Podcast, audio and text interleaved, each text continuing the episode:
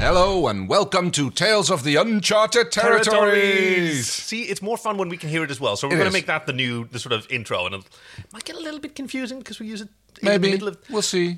But like middle mid episode, that's the one we almost always forget anyway. True. So it's the it's the most. Hello, everyone. I'm Kaki. I'm Kay, uh, and we're going to uh, read you something special today because this oh. is yes. Normally, where we read fan fiction.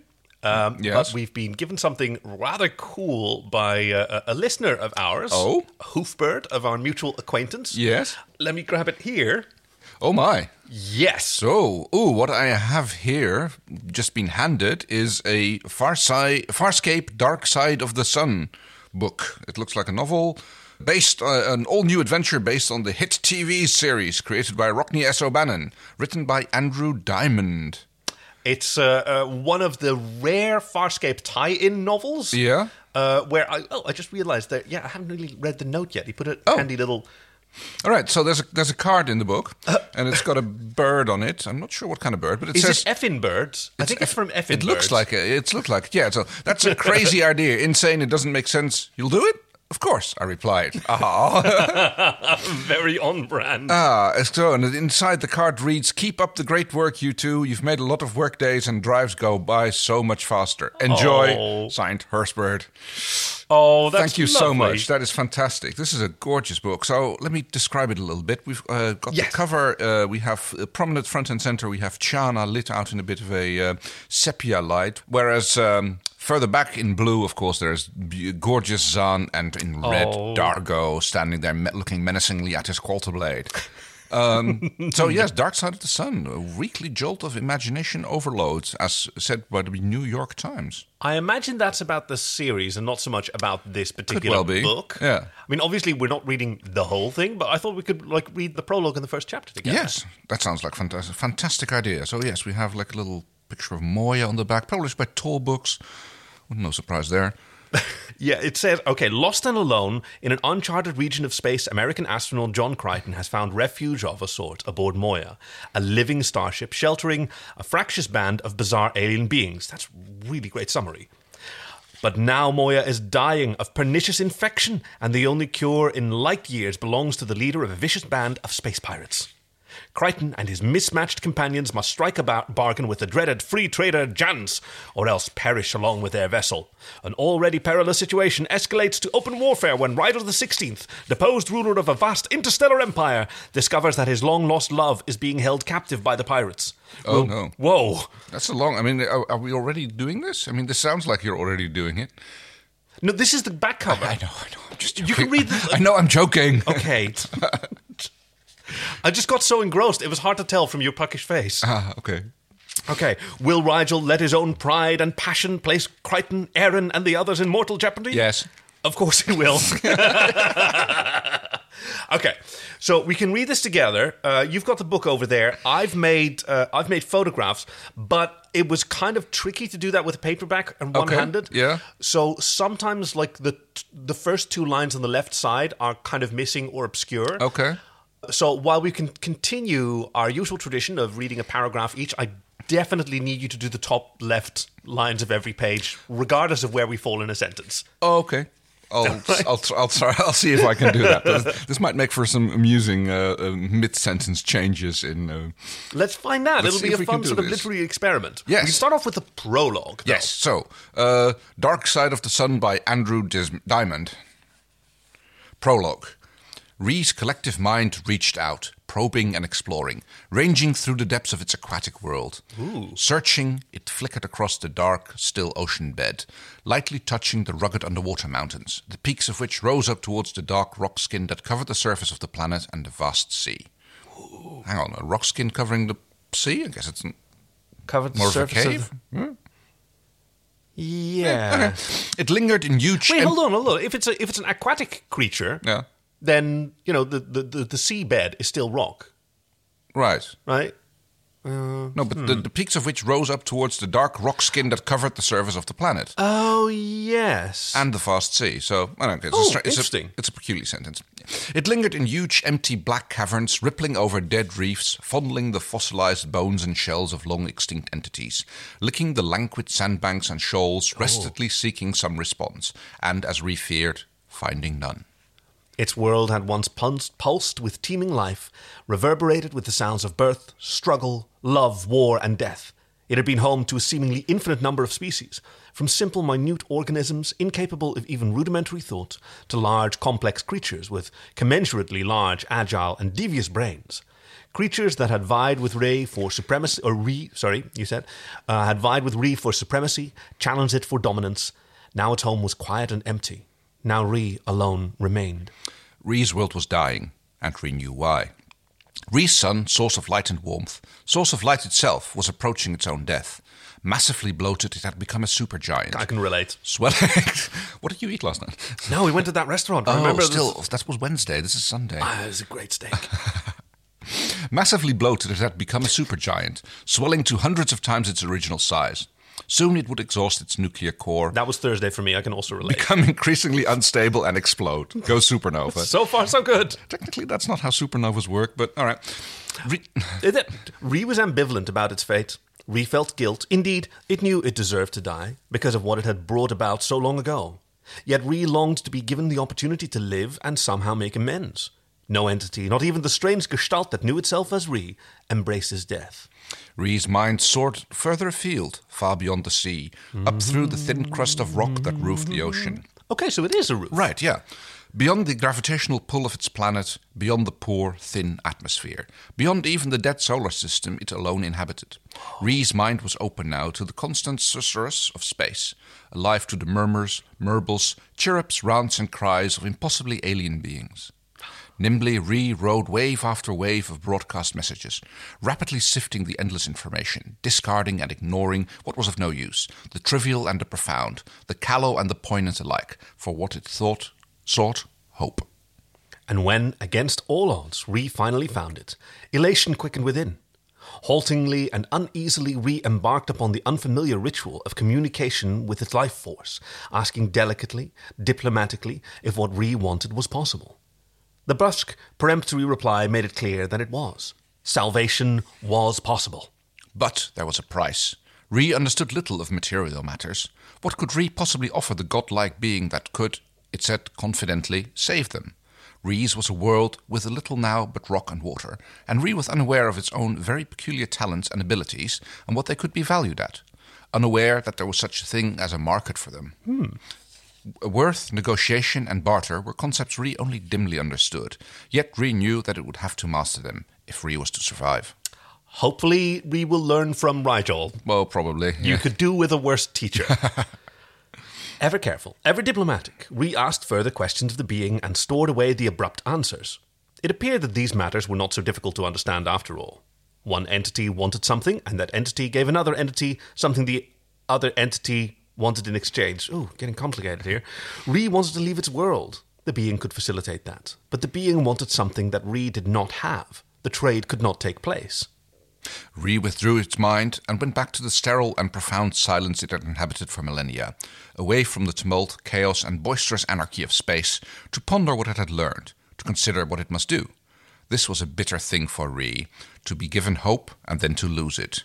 Re brooded and waited. Ooh. All right. Okay, oops, I've made a little mistake with my, uh, sort of, I, I made I was a bunch wonder- of images. I was, oh. I was wondering what was going on, because like, there didn't seem to be an issue with you uh, not being able to read. Uh... So far, so good. Chapter one. Moya lay quietly in space, listening to the stars, the regular beat of the pulsars, the strange whispers of ancient giants, and the awful silence of black holes. She tried to ignore the problem, hoping that it would just go away. But it hadn't. For some time now she'd been aware that something wasn't right inside. But now great waves of pain were rolling through her, convulsing her, confusing her. She shuddered and gave in. She was seriously ill. Moya cut her main drive and simply drifted, the light of distant suns reflecting from her skin-steel hull in an ah. ever-changing kaleidoscope of colour. She didn't know what was wrong, and she was frightened. She had lived a very long time.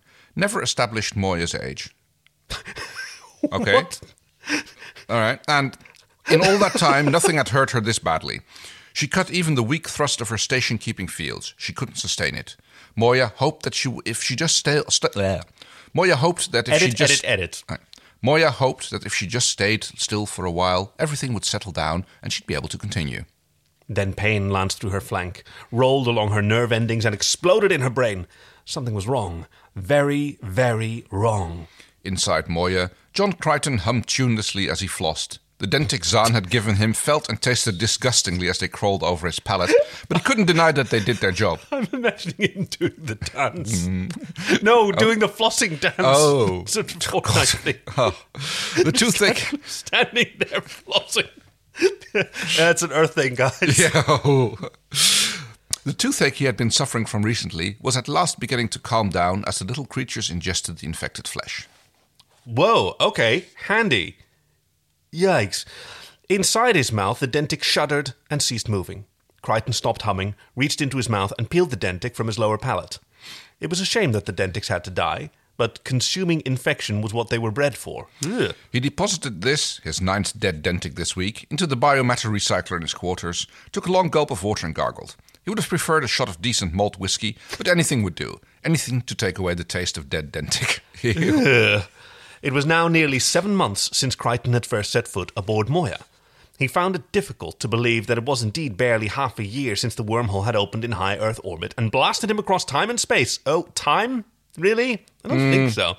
To who knew what part of the universe? Well, strictly speaking, F T L travel is also time travel, so... That is true. Uh, You're crossing beyond the information horizon. Yeah. He missed his family and friends, but now he had new friends, and in place of his father, he had Moya. And he liked his new friends, liked them much more than he had once thought possible. Of course, he'd never admit it. After all, that would blow his cool comple- completely.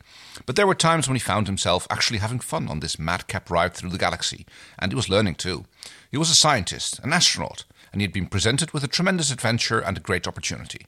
He had left the world of his birth, and he had encountered new life, and he was the first human to do it. Okay, I'm just waiting for the next image to load. Hang on here just a second. I'll be with you. Uh, here we go. Yep, got it, got it, got it. Crichton closed the zipper on his jumpsuit zip, and pulled on his boots. They were handmade. Cr- they were handmade, crafted for durability and guaranteed for a lifetime, but the tread was already half gone. The boots were made for spaceflight, not walking, and certainly not for adventuring on the number of planets that he had visited over the past months. He knew that if he told his story back home on Earth, he would be ranked alongside Marco Polo and Robert Falcon Scott. Although they were separated by centuries, he felt a deep affinity with such men, for the journeys and perils faced by those great explorers along the Silk Road and across the ice of the Antarctic, through bold adventures in their own time, were merely the first nervous steps on the journey he'd undertaken. Polo and Scott had gone to the ends of the earth. Crichton had stepped beyond it. If he was honest, Crichton had no problem with the image of himself as an adventurer. But the truth was that as an adventurer, he was more Robinson Crusoe than Christopher Columbus. And good. Robinson Crusoe was a bit less of a sort of imperialist Well, there figure. was that, yes. Well, there May was, Friday. Yeah, okay, just a bit less, yeah. barely. He had less people to do inflicted on. At least he wasn't Cook. Fair point. And it was very strange beach indeed that he had been washed up on, upon, on. Up on. No, it's just no, up just on. Up okay. On, yeah. There may have been no Man Friday, oh, there you go, but there was a strange and enigmatic priest, a fearsome warrior who had been framed for murder, an opportunistic, thrill-seeking thief, a deposed ruler of billions, and an undeniably attractive peacekeeper who had been exiled by her own people. And they were all at large in a galaxy none of them could call home, travelling in a self-aware organic spacecraft big enough to flatten Manhattan if she chose to land on it. Okay. No mention of Pilot. Hmm. No. The universe regarded them as curios. The peacekeepers hunted them as criminals. Crichton now called them friends. Mm, just. He took an extraordinary joy in the wonders and terrors he had seen and lived through during these last seven months, but there were days when being the only human on a living starship the size of Manhattan could really suck. Today was one such day. He knew that if the Queen of Spain were to pay him a bounty for the discovery of new worlds, he'd be the richest man alive, but he'd still have a toothache. Priorities. Crichton sighed as he cracked the seal on a new pod, extracted the incubating dentic and attached it carefully to the inside of his mouth. Clothing secure, beard dealt with, and toothache under control, if not actually cleared up. He left his bedroom and entered the chamber that he called his lounge. He looked around. The floor and walls were made of rubbery skin-like material, threaded with veins and pulsing with life. Mm. Skin steel gratings emerged from the floor and furniture grew from the walls. Moya had been bred for functionality, but not necessarily a human aesthetic. The floor pulsed, deep blue and red, the healthy colors of oxygen transportation. Ooh. Crichton moved to his mantelpiece. We're reaching the end of the page. I'm going to need you to take over, yeah? You ready? Yep. Okay. Crichton moved to his mantelpiece. Well, the shelf Moya had grown when trying to fulfill his specifications. For the room. Yeah. Having a mantelpiece in a living spaceship might have seemed a pretension on any other day, but not today. Crichton ran his fingers lightly across the shelf, picked up the framed photograph. Hi, Dad. His voice held a hint of sadness. The photograph came from his module, Farscape one, the experimental vehicle that he'd been piloting when he tore through a wormhole. His personal payload, something that he was very glad he had brought along. Now he was surprised at how foreign the plastic of the frame felt to his fingers. Too otherworld, too human. He took a framed photo with him? Yeah, that seems weird. And not a like a better helm? Okay, well, yeah. Whatever. And his father's face, so much like his own, the strong brow, the clear eyes, and alert, inquisitive expression. It seemed unfamiliar now, the face almost of a stranger. How fast they fade, he thought to himself. How quickly we adapt. Feeling that confronting his sadness was the best way to banish it, Crichton took his mini-disc recorder from his pocket oh, and checked the remaining recording time on the disc. I thought it was a tape. Yeah. Hmm. yeah.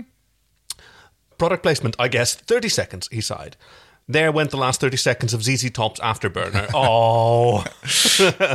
Crichton finalized the disc, punched in his final chapter. His own voice filled the room. Hey, Dad. Your favorite son here with another exciting installment of Starman Jones. This week's episode is one where our hero lands on a war-torn planet and ends up leading the downtrodden rebels in a futile but heroic fight against the oppressive state. On the way, he learns about himself and comes out a better man. Crichton hit pause and sighed.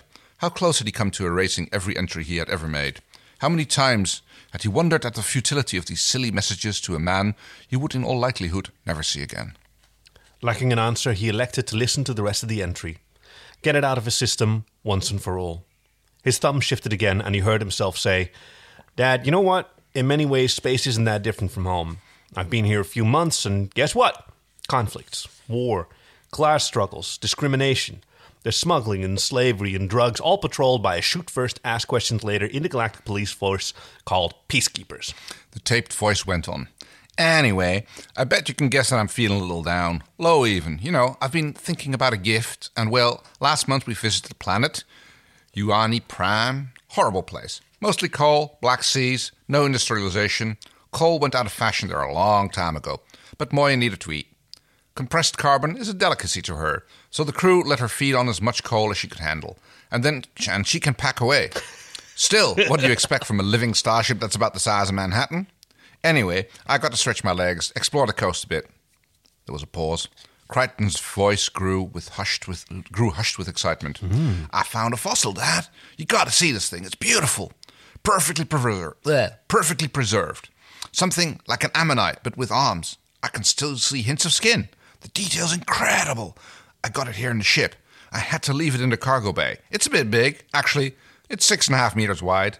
Took all six of us to get it aboard. The thing must weigh a quarter of a ton. Aeryn nearly lost an arm. It must be a billion years old. Crichton paused, then heard himself wonder aloud. I wonder what race it evolved into, what heights they might have climbed, what goals they might have achieved. Where are they now? It's only now, only out here on the edge of infinity, that I'm really beginning to realize what we have back home. And I had, and I'll all I lost. Another pause. Dad, I guess we both knew you may never see this beautiful example of life from another world. I just wanted you to know that I was thinking of you and your birthday. Happy birthday, Dad. Oh, you get the really long paragraphs, by it's, the way. It's, yeah, well. No, it's great. that was that was captivating. How do you think he talked his friends into bringing aboard a gigantic fossil of a from a planet that they don't care no about? No idea. Maybe convincing that there could always be emergency carbon for Moya? All right, yeah. yeah. Crichton clicked off the recorder. Pulling a small wallet from another pocket, he riffled through the stack of discs contained within. Rock, jazz, garage, hard house, his last link with Earth. Music he might never hear again. Erasing these recordings was a sacrifice. Talking to Dad was worth it. Oh. Selecting Springsteen's Born in the U S A, Crichton loaded the disc and hit format, then record. Hey, Dad, your ever-loving blue-eyed son here, and this week our hero's got a toothache. That'll teach me to floss, right? They do it here with worms, little skinny ones that stretch. And dentics eat the bacteria around your teeth and gums. Neat, huh? Remind me to tell you how to deal with constipation here someday. Oh, oh, Crichton paused. Pink goo oozed from a fleshy tube onto a thin plate. Hey, Dad, gotta dash. That knock on the door was room service. The champagne here's to die for. Crichton put away the recorder and scooped up the first mouthful of breakfast. The pink goo tasted right. Buttered waffles and coffee. But it was annoying that the temperature of each flavour was exactly the same. Something he'd never gotten used to. And how he missed hash browns, crisp bacon, Ooh. and scrambled eggs. Someone tapped on the skin steel door to his quarters. Yeah, Aeryn, that you? The very same. The answer was not strictly necessary. Aeryn was the only member of Moya's crew who had ever thought to play the friendly neighbour, which was odd considering the fact she spent ninety percent of most days either flaming mad or putting on a real good show for the natives. Crichton, welcoming the distraction, left his breakfast and joined Aeryn in the access artery. I was just planning to take a turn around the block, he said. Keep it casual. Oh? Was that avoidance?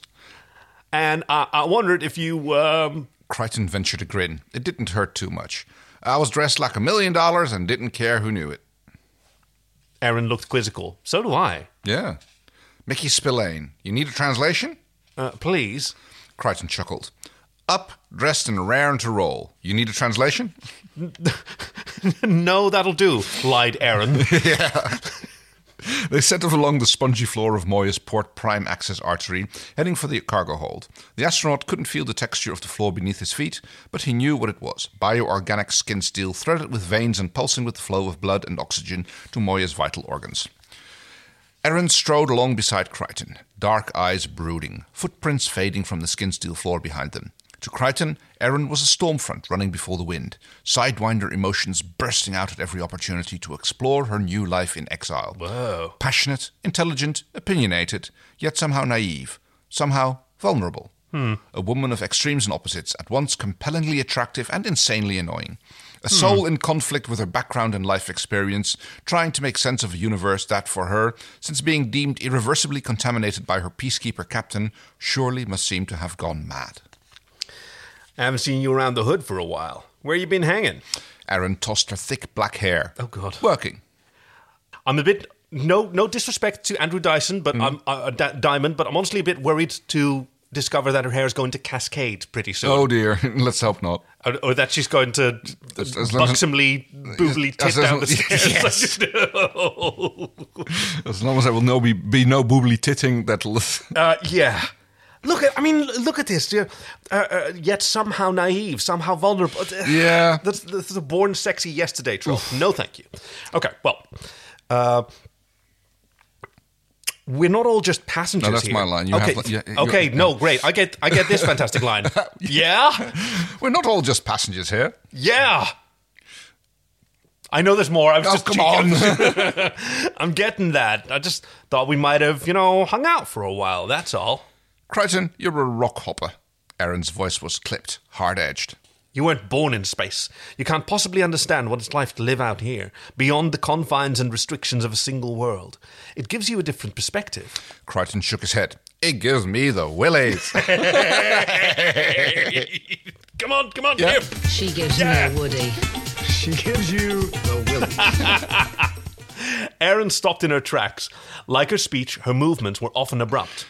Why is it that whenever we have an opportunity to talk, you have to make several sexual references? What? Crichton spun to face her.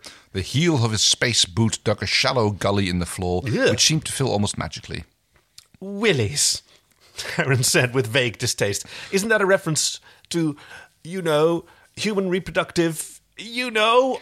The, Aeryn, this isn't Aeryn. Crichton sighed, rubbed a hand through his hair and shook his head. I thought these bugs could handle contextual references.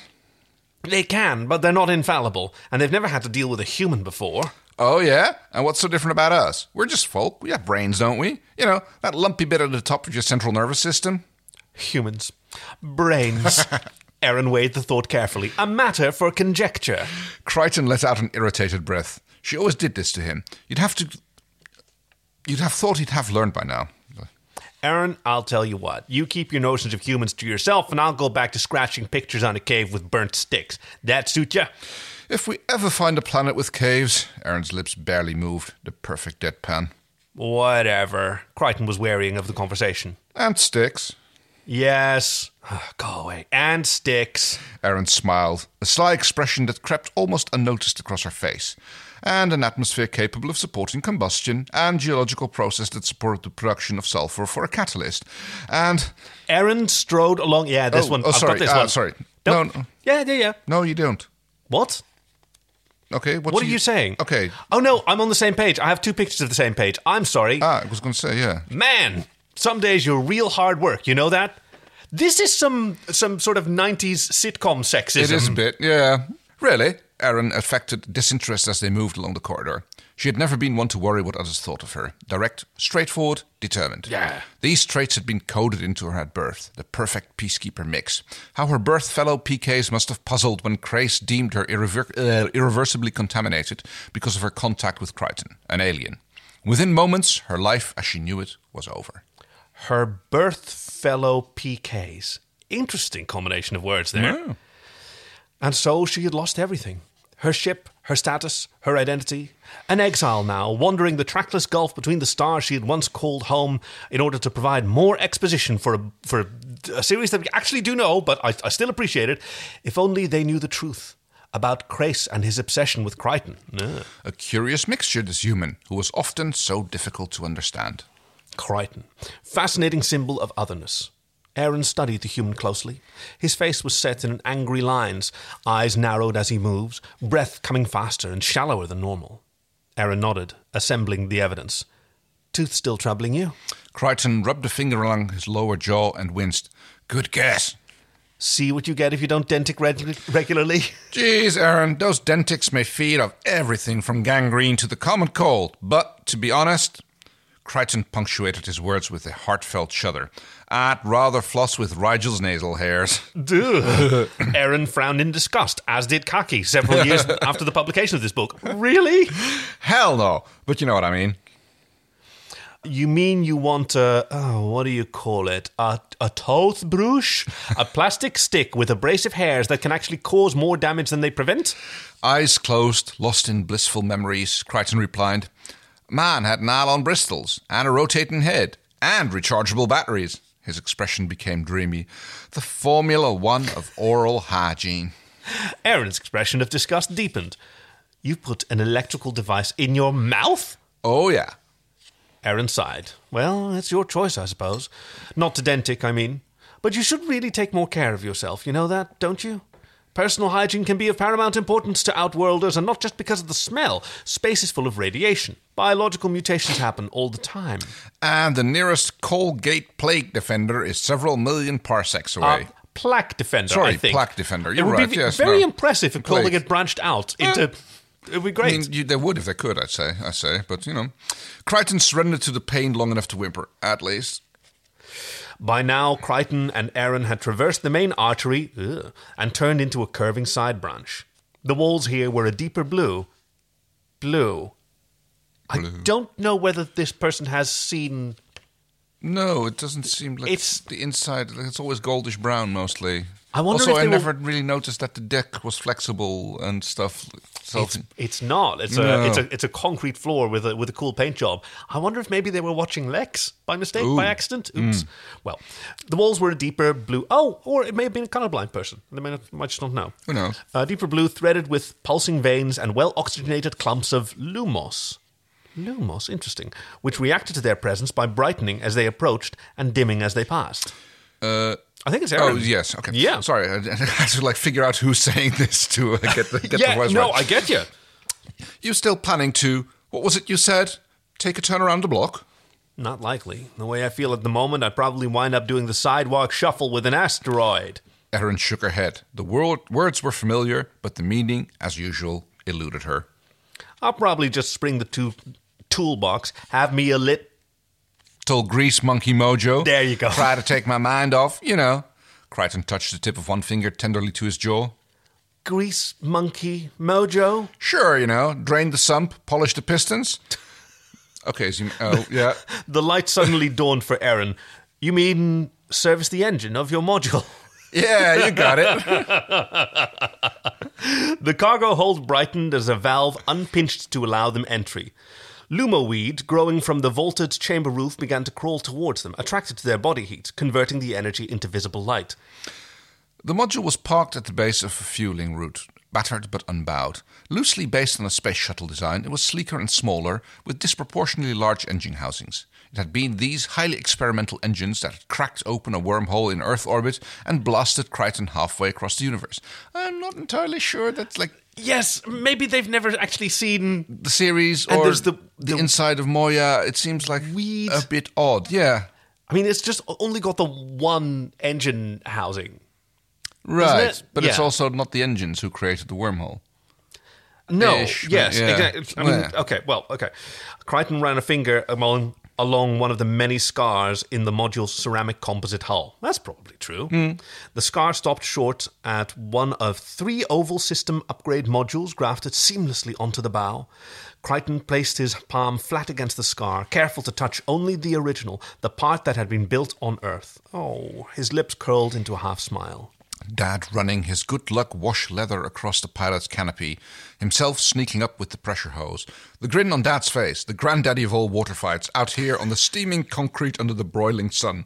A way to forget, a way to wash away the pain of separation, of loss, even if only for a few moments. Oh, I'm really on board now. Ran every red light down memory lane. Crichton's depressed whisper echoed something his father had once said. He glanced sideways at Aeryn. Dire Straits, he added by way of clarifying the lyric. Oh. Aeryn followed Crichton's fingers along the scar in the hull. You were in trouble? A snort of laughter pushed aside the the memories. Uh, a covers band. Dire Straits are not the bloody covers band. No. Oh, no. Uh, band? What from? And why would it need covering? See, it's real ups and downs whether we're on board with uh, with Andrew Dymond or not. Yeah. Nah, a band. Talk about being divided by a common language. You know, rock, baby. I'm on my M T V. Crichton mimed a possible air guitar solo. M T V? Why would you want a modular terraforming oh, vehicle? God. There are no rocks on Moya. Air, water, and accommodation are free. Handy that they have, like, the same letters out there. Yes. Crichton grinned, then winced and cupped his face with a hand. Man, it hurts when I laugh.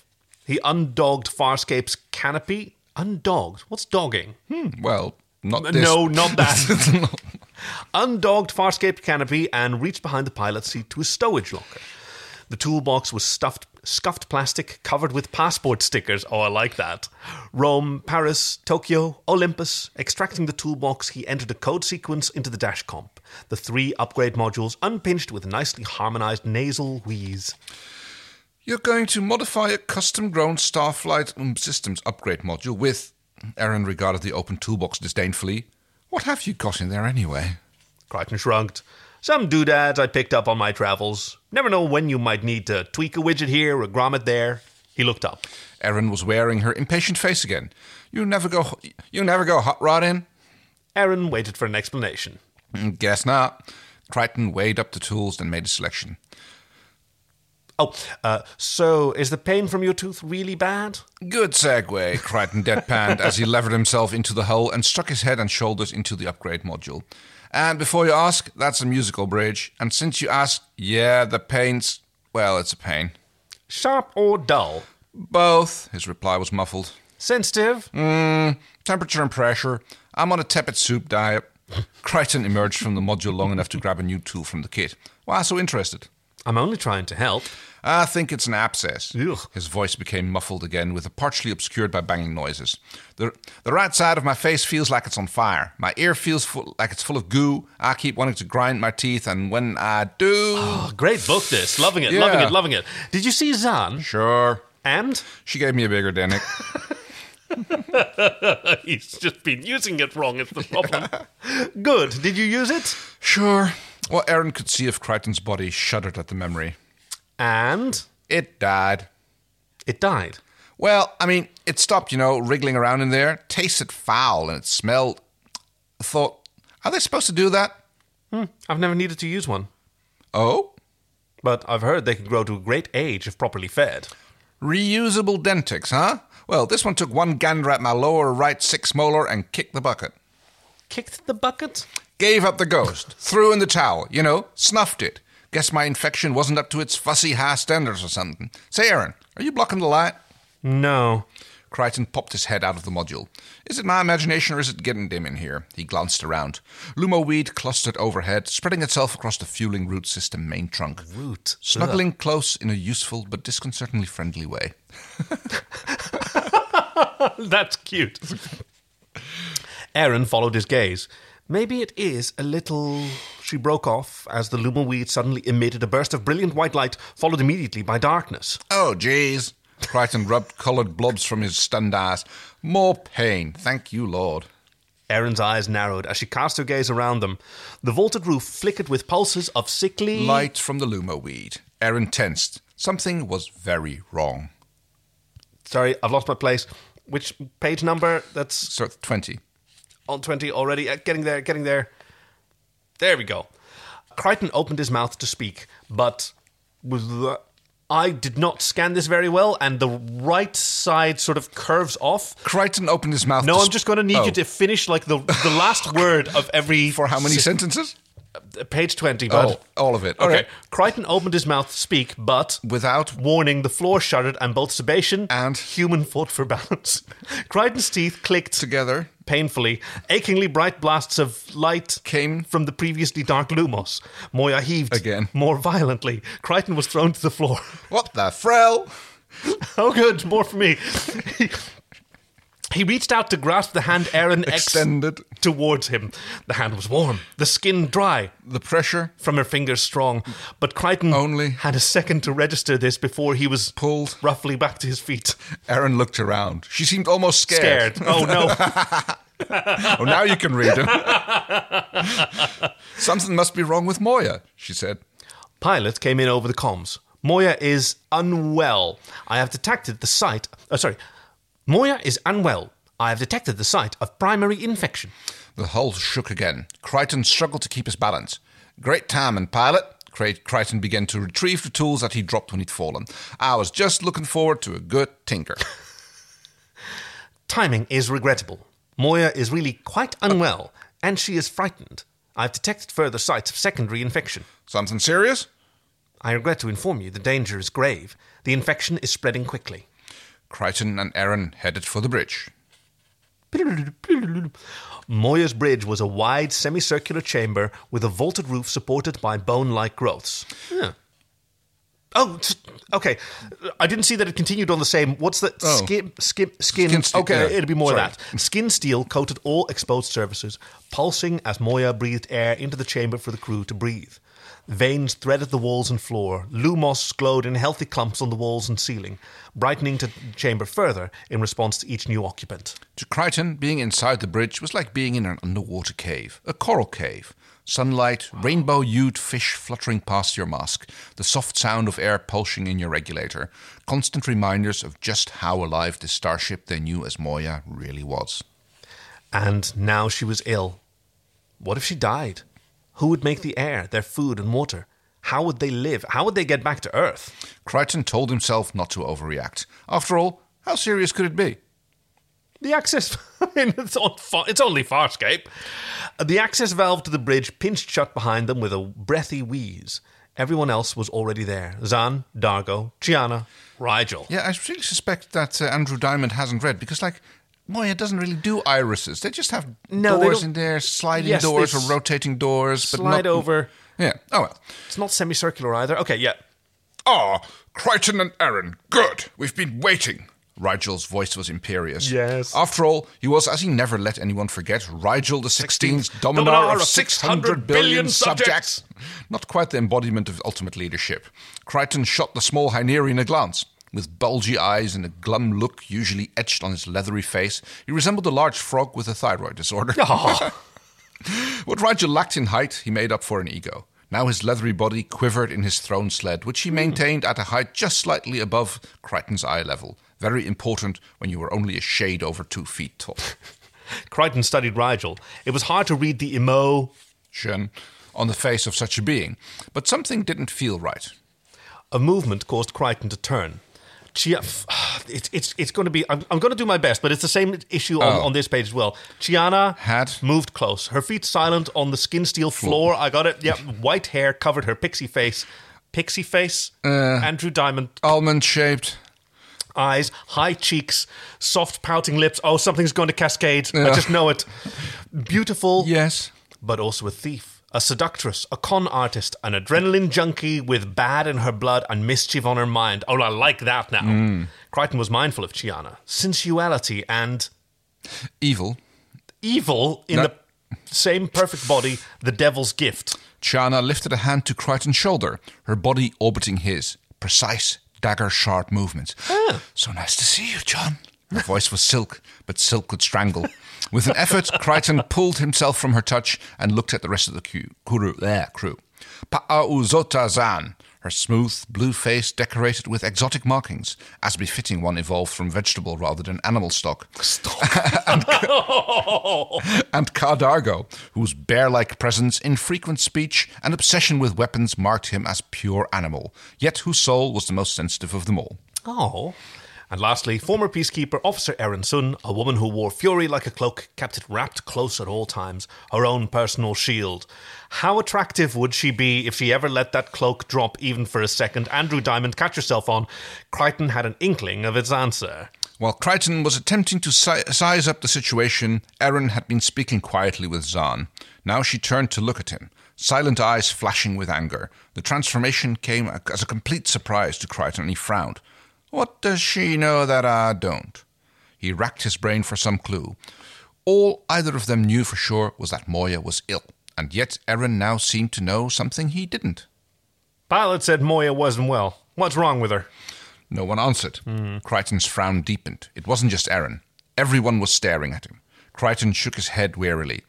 You know, when I was a kid and I did something wrong, Dad would call me into his study. He wouldn't say anything. He'd just look at me for a while. Wait for me to speak first. Wait to see if I could figure out what I'd done wrong before dishing out the medicine. The only response was accusing looks, though Chiana's smile deepened with anticipation. Ugh. Why do I get the feeling I've been summoned here for a spanking? Now I see why she's smiling. Crichton, how could you do something so stupid? Aaron's voice was as hard as her expression. Tell you what, Aeryn. You tell me what you think I did, and I'll tell you if I did it. Fair? You put your dead dentics into the recyclers, she shouted. Crichton shrugged. So they died. I threw them away. We talked about this already. You didn't tell me you recycled them. And there's a problem with that? Yes, John, Zhaan said calmly. We have a problem when Moya converts recycled biomass into food, yes. It's been a while since I've heard Zhaan. I sort of forgot yes. what she sounds like. Crichton's face flushed. She eats recycled waste? D'Argo growled. Moya is a living ship. You thought otherwise? Well, you know, I've never been on a living starship before. I mean, I thought, I don't know, maybe she photosynthesized or something? He threw up his hands in exasperation. I mean, how the hell was I supposed to know? Aaron's voice was scornful. We didn't know. For crying out loud, it's just a toothache. Exactly. Zhaan was still calm. A human in... No, I can't do it. A human infection. An infection that Moya could not detect and against which she has no defense, Aeryn added angrily. And that was a different paragraph. I'm sorry. Yep. Pilot explained. For Moya, the disease pathology takes the form of what you would call necrotizing fasciitis. Yikes. Deadly, I'm afraid. Fasciitis, I think fasciitis. It's called. That's yeah. the, the fleshy... Yes. Congratulations, Crichton, D'Argo snarled coldly. This could prove fatal to Moya and to all of us as well. As if to prove his point, the floor convulsed. It wasn't hard to understand that Moya was suffering. Her pain hovered over the bridge like ancient ghosts, unable to rest. Whoa. Oh, and that was chapter one yeah. of Dark Side of the Sun. Whoa. Okay, so he had a toothache that infected Moya. I guess we've Through actually... Through dead dentics, yeah. We've actually wound up finding out more, I guess, about the toilet situation on Moya than oh, we're strictly legally allowed to, to talk know. about, yes. Fortunately, I think this book counts as, uh, as as non-canon. I would think so, yes. I'd be really interested to know about the production. I mean, I I I, I hope we haven't been mean to the writer. Like, aside from that's how, you know, certain writers wrote female characters in certain science yep. fiction properties. Very true. At, uh, for a very long time, and uh, uh, hopefully they can be made to stop at some point eventually. But I, I really wonder, like, how much was he given to to go on to write this book? Like, I assume he was given some sort of information sheet, you know, a brief description of characters and stuff like that. But he made up, like, the Lumos and the Luma weed. And the f- refueling route. Oh, I did like that. It was, uh, yeah, you you can see it. Like we've got a little glimpse of chapter two where they let me see. They talk about the uh, view tank. Yeah, Aeryn studied the free trader fleet modelled spectacularly in Moya's Bridge's view tank. Yeah, which also it's not a view, it's not a tank really. Yeah, maybe have, it is. Maybe yeah. it is like a, a window into a into a like they have a, a giant sort of three D holographic tank. Mm. On the other side of the window, and that's where they project sort of three D models of Is what's it? happening but outside. Then what about uh, what about uh, Pilot's clamshell? No, yeah, that's... true. Yeah. So, but like, I kind of like the idea that he he just he just got some basics, and like a writer does, yeah, made like, up the rest. It's a it's a living ship. Uh, All right. Organic. What if, yeah. What do living things look like? Yes. Well, they got meat in them. I, I mean, suppose it. it, it To me, it sounds a little bit more like uh, the ship from Tin Man in uh, that Star Trek episode. Oh yes, and, Gomtu. Yes. Um, oh yeah, with a with a, with a Betazoid. I know what you're talking about. Right. That was brilliant. That was a very good episode. But uh, yeah, that, and that did have like furniture coming out of the ground. Right. Uh, that sounds like sounds a little bit more like he was try- describing that than he was describing Moya. I wonder if maybe there was like an early version of the show Bible before like the sets were designed. Possible. And that's what he was given. Well, let's see. When was this published? two thousand one. Okay. But it might have been like... Right, yeah. I mean, and books are... And Chiana book- had joined, so it was definitely... Right, that's a good point, yeah. Copyright two thousand, Jim Henson Company, but that's just the overwrite and running cup night. First tour edition, September two thousand one, yes. So it must have been like written after episode fifteen, so that makes sense. Yeah. yeah. Huh. I wonder if we can find out. I'd be, I'd be intrigued. And if anybody, if anybody knows anything about this book, if you've read it, please let us know. Oh yeah, we'd like to hear your thoughts on it. How many pages do you get in before something cascades over over a woman's shoulder? I mean, there's only one person who could cascade. I mean, that's Aeryn. She's the only one who's got hair that's long enough. And D'Argo. I mean, maybe maybe yeah, D'Argo t- cascades. Okay, yes, no, ho- then I'm on board. Thank you so much, Hoofbird. Uh, this was a fantastic gift. We'll be back next week with more Farscape. And after that, we'll be back with more Tales from the Uncharted Territories. Thank you for joining. I'm Kay. I'm Kaki. We so still fast. don't have we a, don't, like a scripted we don't, we outro, don't have, do we? No, we don't. We don't. Should we just pick a random button on here? Yeah, just push it. Prepare for starburst. There you go. Yeah, that'll do. Bye. Bye-bye. Bye-bye. Bye-bye.